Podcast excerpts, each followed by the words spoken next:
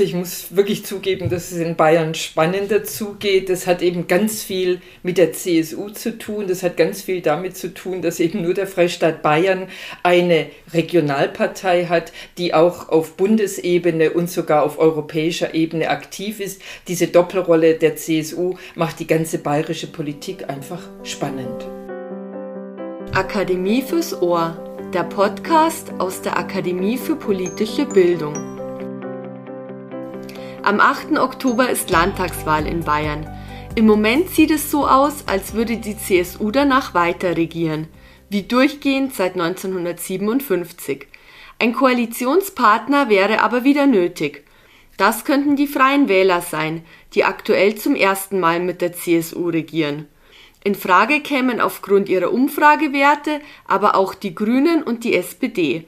Eine gewisse Spannung bleibt also, wie die bayerische Staatsregierung im Herbst aussieht. Spannend wird aber nicht nur die Zukunft, sondern das ist auch die Vergangenheit.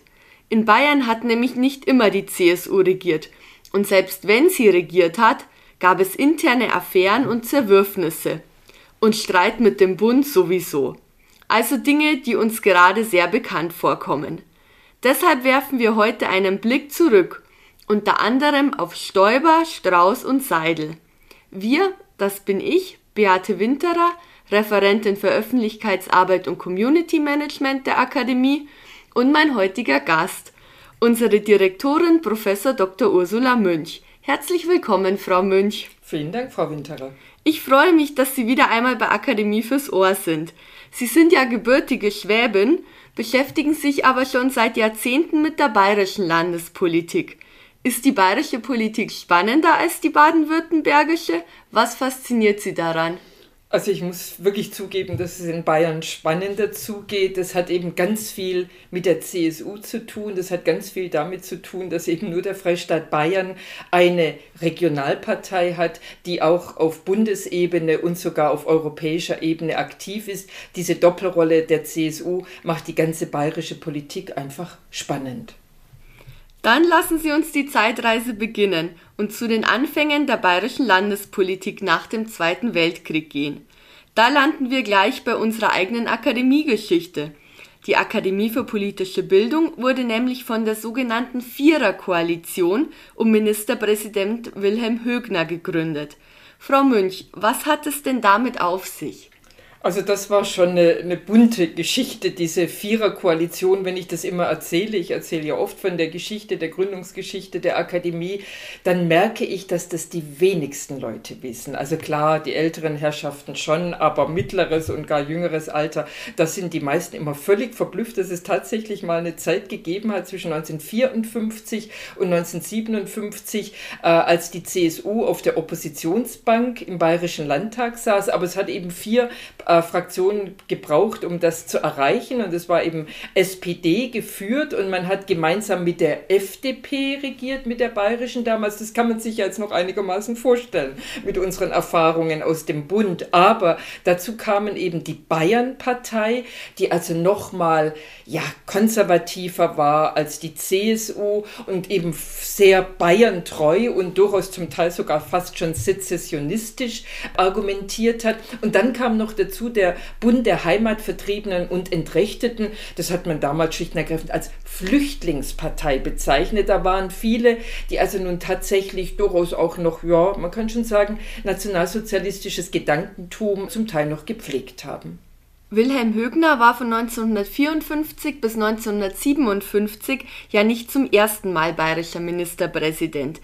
Er wurde schon 1945 von den amerikanischen Besatzern eingesetzt und war später in einer Koalition mit der CSU der Vize von Hans Ehard, dem ersten Ministerpräsident, der aus freien Wahlen hervorgegangen ist.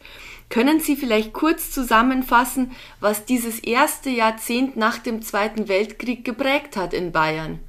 Also Wilhelm Högner ist deshalb wichtig anzusprechen. Sie haben es gesagt, eingesetzter Ministerpräsident, Warum eingesetzt? Weil es damals noch keine freien Wahlen in Bayern gegeben hat auf Landesebene und weil er eben ein aufrechter Demokrat war, ein aufrechter Sozialdemokrat, weil er die Zeit des Nationalsozialismus im Schweizer Exil verbracht hat und in diesem für ihn sehr beschwerlichen Schweizer Exil aus dieser Zeit ganz viele Gedanken mit hinübergebracht hat dann in die neue Zeit, in diese neue Demokratie und ganz maßgeblich die Verfassungsgebung auch im Freistaat Bayern geprägt geprägt hat. Also unsere vielen direktdemokratischen Elemente in der bayerischen Verfassung verdanken wir unter anderem Wilhelm Högner und dann aber auch Herrn Nawiaski, der ebenfalls im Schweizer Exil gewesen war. Und das war eine Zeit also des Aufbaus, des staatsrechtlichen Aufbaus, wobei ja Bayern dieses große Glück hatte, worauf man bis heute stolz ist, dass man weitgehend, also territorial weitgehend, unbeschadet den Zweiten Weltkrieg überstanden hatte. Also im Unterschied zu all den Bindestrichländern, und ich komme ja nun, Sie haben es gesagt, aus Baden-Württemberg auch so einem Bindestrichland mit ja durchaus unterschiedlichen Identitäten, einer wechselvollen Geschichte, die nicht immer zusammengepasst haben. Klar, Freistaat Bayern ist auch groß, gibt es unterschiedliche Landsmannschaften, aber dieser Stolz auf diese Staatstradition Bayern, mehr als 1000 Jahre, weitgehend territorial, unversehrt, also das zieht sich dann doch bis heute ganz stark durch. Mit der Regierung von Wilhelm Högner war es 1957, nur ein halbes Jahr nachdem das Akademiegesetz verabschiedet wurde, dann ja auch vorbei, und Hans Seidel von der CSU hat ein neues Kabinett gebildet. Auslöser war damals die Bundestagswahl. Was ist passiert? Also diese Bundestagswahl ist für einen Teil der Koalitionspartner in der Viererkoalition ein Desaster gewesen. Vor allem für die Bayernpartei und auch für diesen Bund der Heimatvertriebenen und Entrechteten, also diese Flüchtlingspartei. Und dann haben die sich gedacht, naja, wenn es uns doch so schlecht geht bei den Wahlen, dann orientieren wir uns lieber an denjenigen, die uns politisch, ideologisch näher stehen, nämlich der CSU mit der SPD und mit dieser FDP. Das wird von den Wählern nicht anerkannt. Also das war im Grunde so ein wichtiger Grund, dass man also gesagt hat, wir finden mehr Heimat und mehr Zukunft bei der CSU. Die Rechnung ist aber nicht aufgegangen. Für die CSU ist die Rechnung aber aufgegangen. Ab 1966 hat sie dann allein regiert. Ministerpräsident war Alfons Goppel, ein Kompromisskandidat eigentlich, der sich aber zum Landesvater entwickelt hat und so lange regiert hat wie kein anderer bayerischer Ministerpräsident, nämlich 16 Jahre lang. In seiner Zeit wird Bayern beim Länderfinanzausgleich vom Empfängerland zum Geberland. Sind in dieser Zeit die Machtkämpfe mit dem Bund entstanden, die wir heute noch kennen, oder sind die älter? Also tatsächlich so eine Hochphase dieser Machtkämpfe zwischen Bayern, zwischen dem Freistaat Bayern und der Bundesrepublik, der Bundesregierung, das war tatsächlich während der sozialliberalen Koalition auf Bundesebene. Also da war man sich in vielerlei Hinsicht besonders uneinig, aber Sie deuten es schon an, also das gab es natürlich auch schon vorher. Es fing ja schon an mit der Entstehung des Grundgesetzes, wo Bayern meines Erachtens durchaus zu Recht moniert hat, oder die CSU moniert hat, dass das Grundgesetz nicht föderal genug sei, dass es im Grunde quasi so den Kern der Aushöhlung quasi schon in sich berge. Deshalb hat Bayern im Landtag dann die CSU mehrheitlich gesagt, wir lehnen das Grundgesetz ab, aber wir werden uns dran halten, wenn die erforderliche Anzahl der anderen Landtage, nämlich zwei Drittel, dem zustimmen. Also insofern fing schon damals bei der Gründung der Bundesrepublik des Weststaates so eine, ja, eine gewisse Rivalität Qualität an und das Thema Föderalismus hat dann auch tatsächlich bereits in den 1950er und 60er Jahren immer wieder zu Verstimmungen geführt, obwohl damals ja die CSU auch in der Bundesregierung beteiligt war. Die Bundespolitik war stark sozialpolitisch aktiv. Der Bund der Bundesgesetzgeber benötigt aber, um seine ganzen Wohltaten unter die Leute zu bringen, benötigt er jeweils die Verwaltungen der Länder. Und da war zum Beispiel so ein bayerischer Vorwurf, dass zum Beispiel der sogenannte Lastenausgleich ganz stark die bayerische Landesverwaltung so stark in Anspruch genommen hätte, dass man eigentlich im Grunde nur noch so ein verlängerter Arm des Bundes gewesen sei. Eine Kritik war die Gründung des Bundesministeriums für Bildung und Forschung. Also all das waren so die Sorge, und zwar die durchaus berechtigte Sorge des Freistaats und der CSU, dass da der Bund sich immer mehr einmischen würde in die Belange der Länder. Einer, der die Kompetenzen eines bayerischen Ministerpräsidenten ja besonders breit ausgelegt hat, war dann Goppes Nachfolger Franz Josef Strauß. Er ist immer wieder in Opposition zu den Regierungen Schmidt und Kohl in Bonn getreten und hat sogar seine eigene Außenpolitik betrieben. Was war das denn für eine Zeit von 1978 bis 88? Das war, ja, also diese Zeit von Strauß als Ministerpräsident war tatsächlich etwas, wo er im Grunde den Freistaat Bayern also sehr stark, ganz bewusst nach außen vertreten hat. Strauß war vermutlich sogar noch wirkmächtiger als CSU-Vorsitzender, weil er da eben in diese Rivalität dann auch noch stärker zu den Bundesparteien gegangen ist, sogar zur eigenen Schwesterpartei der CDU, der ja dann auch mal so einen Trennungsbeschluss quasi vor den Haustür gelegt hat, den man dann auch wieder zurückgenommen hat hat. Das mit der eigenen Außenpolitik, das war tatsächlich etwas, was Strauß ganz intensiv betrieben hat. Stoiber hat es dann auch noch mal versucht, auch durchaus erfolgreich, aber man muss sich mal vorstellen, also Strauß war noch bevor er Ministerpräsident geworden ist, als CSU-Vorsitzender zum Beispiel in der Volksrepublik China wurde von Mao Zedong empfangen. Das muss man sich mal ja. vorstellen. Also das ist etwas, also da hat er auf der allersten obersten Liga gespielt. Er ist ständig in den USA gewesen gewesen. Er hat den einen oder anderen Spätzl äh, in einem afrikanischen Staat gehabt, in Togo. Er hat das damalige Apartheidsregime in Südafrika noch verteidigt und hat dann auch irgendwann mal gesagt, naja, also ich werde mir nicht die Erlaubnis von der Bundesregierung abholen, wenn ich den Freistaat Bayern und vielleicht sogar mal die Republik im Ausland vertrete. Also er war unheimlich selbstbewusst und dem hat es, glaube ich, unheimlich Spaß gemacht, wenn dann die Leute sich aufgeregt haben, wenn sich die Medien mitsamt der Bundesregierung, die zum Teil ja wirklich auch noch die Gleichgesinnten gleichgesinnte Bundesregierung war, egal ob die sich aufgeregt haben oder nicht. Er hat dann gesagt, nein, das gehört zum Freistaat Bayern, nicht nur Außenwirtschaftspolitik, wie später zum Beispiel Seehofer gesagt hat, der mal zu mir selbst gesagt hat, Frau Münch, wir machen keine Außenpolitik, wir machen höchstens Außenwirtschaftspolitik. Als ich ihn nämlich mal zu einer entsprechenden Tagung in die Akademie eingeladen hatte, da hatte Strauß sicherlich noch mal ein größeres Verständnis dafür, also ein umfassenderes Verständnis. Stoiber und Seehofer haben Sie jetzt schon erwähnt. Es gab aber noch einen Ministerpräsidenten dazwischen, direkt nach Strauß, Max Streibel. Der hat sich allerdings keine fünf Jahre im Amt gehalten, bevor er über die sogenannte Amigo-Affäre gestolpert ist. Ein Begriff, den wir ja heute noch manchmal hören, wenn es um Vetternwirtschaft in der CSU geht. Wer waren denn die Amigos 1993? Also Streibel, klar, der ging in die Geschichte ein wegen dieser Amigo-Affäre, wo man ihm eigentlich ein bisschen Unrecht damit tut. Er ist jetzt nun nicht der allererfolgreichste Ministerpräsident gewesen, aber man muss zu seiner Ehrenrettung sagen, er war erfolgreicher Umweltminister und er war erfolgreicher bayerischer Finanzminister gewesen. Aber tatsächlich diese Amigo-Affäre, da hatte er ja, das eine oder andere Geschäft versucht, jemanden zu erleichtern und der jemand war aus dem eigenen Bekanntenkreis, ein erfolgreicher Unternehmer, den er zum noch erfolgreichen Unternehmer hat machen wollen aus der Flugzeugindustrie. Und das ist ihm dann tatsächlich deshalb nicht gut bekommen, weil sich dieser erfolgreiche Unternehmer für diese Gefälligkeit bedankt hat bei Max Streibel und zwar dadurch bedankt hat, dass er ihn zu einem oder ein oder mehrere Urlaubsreisen, zum Beispiel nach Brasilien eingeladen hat. Und aus dem Brasilien wurden dann die Amigos und dann fand es Max Streibel ja damals lustig und es war eine komplette Fehleinschätzung. Er trat nämlich bei einem Aschermittwoch vor die eigene CSU in Passau und begrüßte die mit Saludos Amigos und das kam eventuell in dem Bierzelt noch recht gut an, aber in der Öffentlichkeit gar nicht. Und wenige Monate später musste er dann seinen Rücktritt bekannt geben.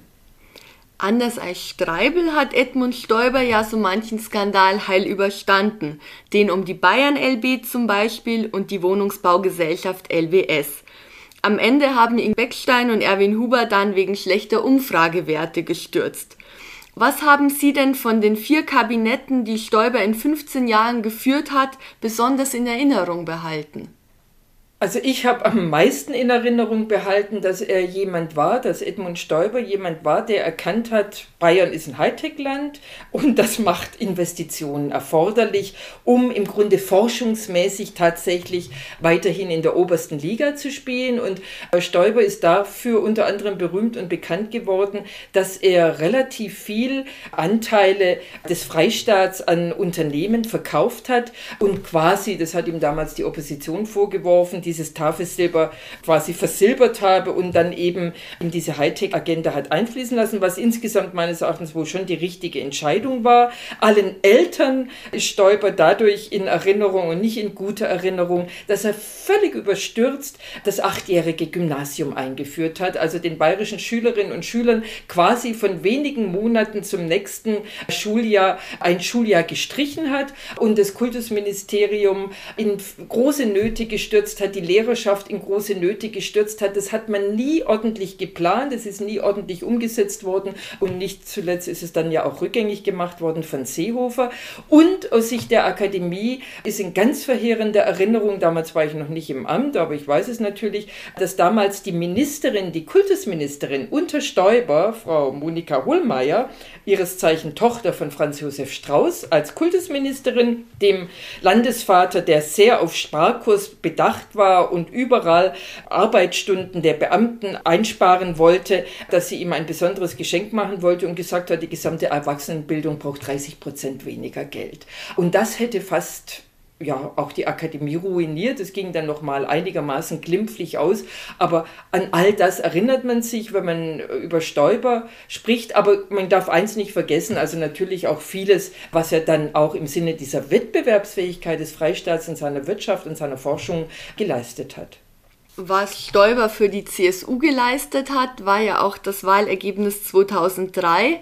Da hat die CSU als erste und einzige Partei in einem deutschen Landesparlament eine Zweidrittelmehrheit erreicht. Fünf Jahre später, 2008, dann die Kehrtwende. Da hat die CSU zum ersten Mal nach über 40 Jahren die absolute Mehrheit in Bayern verloren und musste mit der FDP in einer Koalition regieren. Die FDP ist nach diesen fünf Jahren dann direkt aus dem Landtag geflogen. Eine Situation, die uns jetzt vielleicht auch wieder bekannt vorkommt. Wovon war denn diese erste Koalitionsregierung nach so langer Zeit, die Horst Seehofer dann geführt hat, geprägt?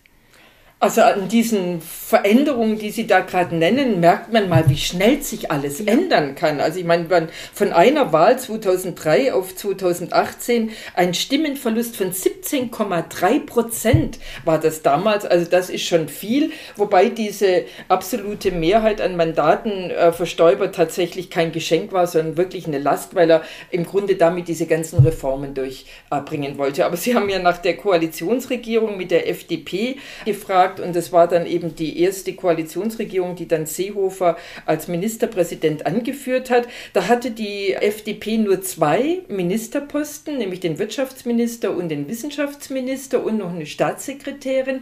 Was das Interessante aber ist, dass nach dieser langen Alleinregierung der CSU dann auf einmal alles in Koalitionsarithmetik gedacht wurde. Also dann haben sich zum Beispiel die Koalitionspartner gemeinsam angeschaut, naja, der ist von dir und der ist von dir. Und dann kam dieses ganz starke Denken in Parteibüchern, hat dann im Grunde in den bayerischen Ministerien Einzug gehalten, was bis dahin nie eine große Rolle gespielt hat. Man hat in Bayern immer diejenigen befördert, die die besten Staatsexamina hatten. Auf das Parteibuch hat man erst in den obersten Rängen geachtet. Also das finde ich eigentlich das Interessante, dass durch diese Koalitionsregierung dieses Koalitionsdenken und dieses parteipolitische Denken, Denken in Parteibüchern, was die Leute ja überhaupt nicht nicht mögen, eher mehr Einzug gehalten hat noch als unter einer Alleinregierung, wobei ich jetzt daraus kein Plädoyer von der Alleinregierung ableite. Einmal hat die CSU ja dann noch allein regiert unter Horst Seehofer. Er hat dem jetzt amtierenden Ministerpräsidenten Markus Söder die Staatskanzlei dann aber quasi überlassen, als er 2018 als Innenminister nach Berlin gewechselt ist. Heißt es, man kann das ganz große politische Lebenswerk nur im Bund vollenden oder gab es für den Seehofer-Wechsel dann doch auch andere Gründe? Also da gibt es dann immer unterschiedliche Einschätzungen. Die meisten bayerischen Ministerpräsidenten, die bisherigen, sind ja dafür bekannt, dass sie immer sagen, das sei das schönste Amt der Welt. Dass sie dann trotzdem immer Kanzlerkandidat werden, ist dann, oder nicht alle, aber werden wollen, ist ja dann noch mal eine andere Frage. Ja, Seehofer hatte ja im Grunde ganz lang versucht, Markus Söder zu verhindern, hat ihm auch die eine oder andere, ja, Attribut gegeben, das über Söder bis heute gesagt wird, wenig Schmeichelhaftes. Dass dann aber Horst Seehofer sich entschieden hat, zum Bund zu wechseln, hatte vielleicht auch damit zu tun, dass er dann die Migrationspolitik tatsächlich auch gestalten wollte, was ihm dann auch nur bedingt gelungen ist, wo ja im Grunde dann CDU und CSU in den Jahren 2015 und 2016 sich viele Schlammschlachten geliefert hatten, die beiden sogenannten Schwesterparteien. Der Hauptgrund war aber eigentlich der, dass tatsächlich Söder ihn auf diese Weise, ja, entsorgt ist jetzt ein böses Wort, aber ihn einfach aus dem eigenen Dunstkreis und vor allem aus dem Freistaat Bayern hinaus gedrängt hat. Also da haben zwei miteinander gerungen und Seehofer hat nicht gewonnen. Markus Söder hat dann bei seiner ersten eigenen Landtagswahl, auch gleich 2018, mehr als 10 Prozentpunkte verloren und regiert deshalb aktuell nicht mehr allein, sondern mit Hubert Aiwangers Freien Wählern.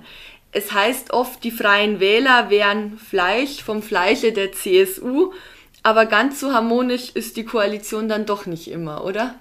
Gebe ich Ihnen recht, die ist inhaltlich in den meisten Sachen einigermaßen harmonisch. Es sind beide zwei eher konservative, sogenannte bürgerliche Parteien. Unterschiede gibt es zum Beispiel mit Blick auf die Energiepolitik, wo die Freien Wähler wesentlich mehr Windkraft zum Beispiel befürworten, als es bislang die CSU getan hat. Aber natürlich ist da auch viel Rivalität, weil natürlich es nutzt dem einzelnen CSU-Abgeordneten oder auch dem einzelnen Freien Wähler-Abgeordneten nichts, wenn man sagt, naja, das sind ja alles konservative Parteien, die jeweilige Partei, der jeweilige Abgeordnete will, dass seine Fraktion möglichst stark ist. Also insofern ist natürlich Rivalität. Gleichzeitig kann die CSU im Grunde dann auch den, den Freien Wählern dafür dankbar sein, dass in einzelnen Regionen die AfD sicherlich stärker wäre, wenn dort nicht die Freien Wähler dann doch die Leute eher gewinnen würden.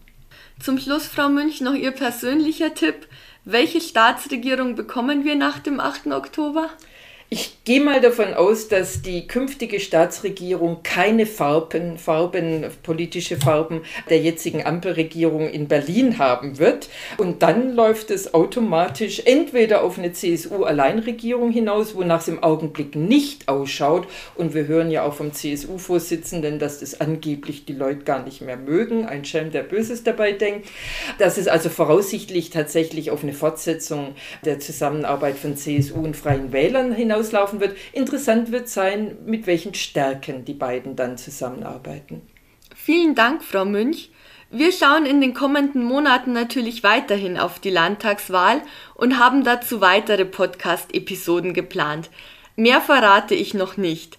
Am besten abonniert ihr Akademie fürs Ohr einfach, dann verpasst ihr nichts. Einen ganz offiziellen Termin gibt's aber schon. Vom 1. bis 3. Dezember heißt es bei uns in Tutzing, Bayern hat gewählt. Dann arbeiten Ursula Münch und unser Wahlforscher Jörg Siegmund die Landtagswahl zusammen mit anderen Fachleuten auf. Ihr könnt natürlich dabei sein. Die Veranstaltung findet ihr in den Show Notes. Bis zum nächsten Mal. Ich bedanke mich, Frau Winterer.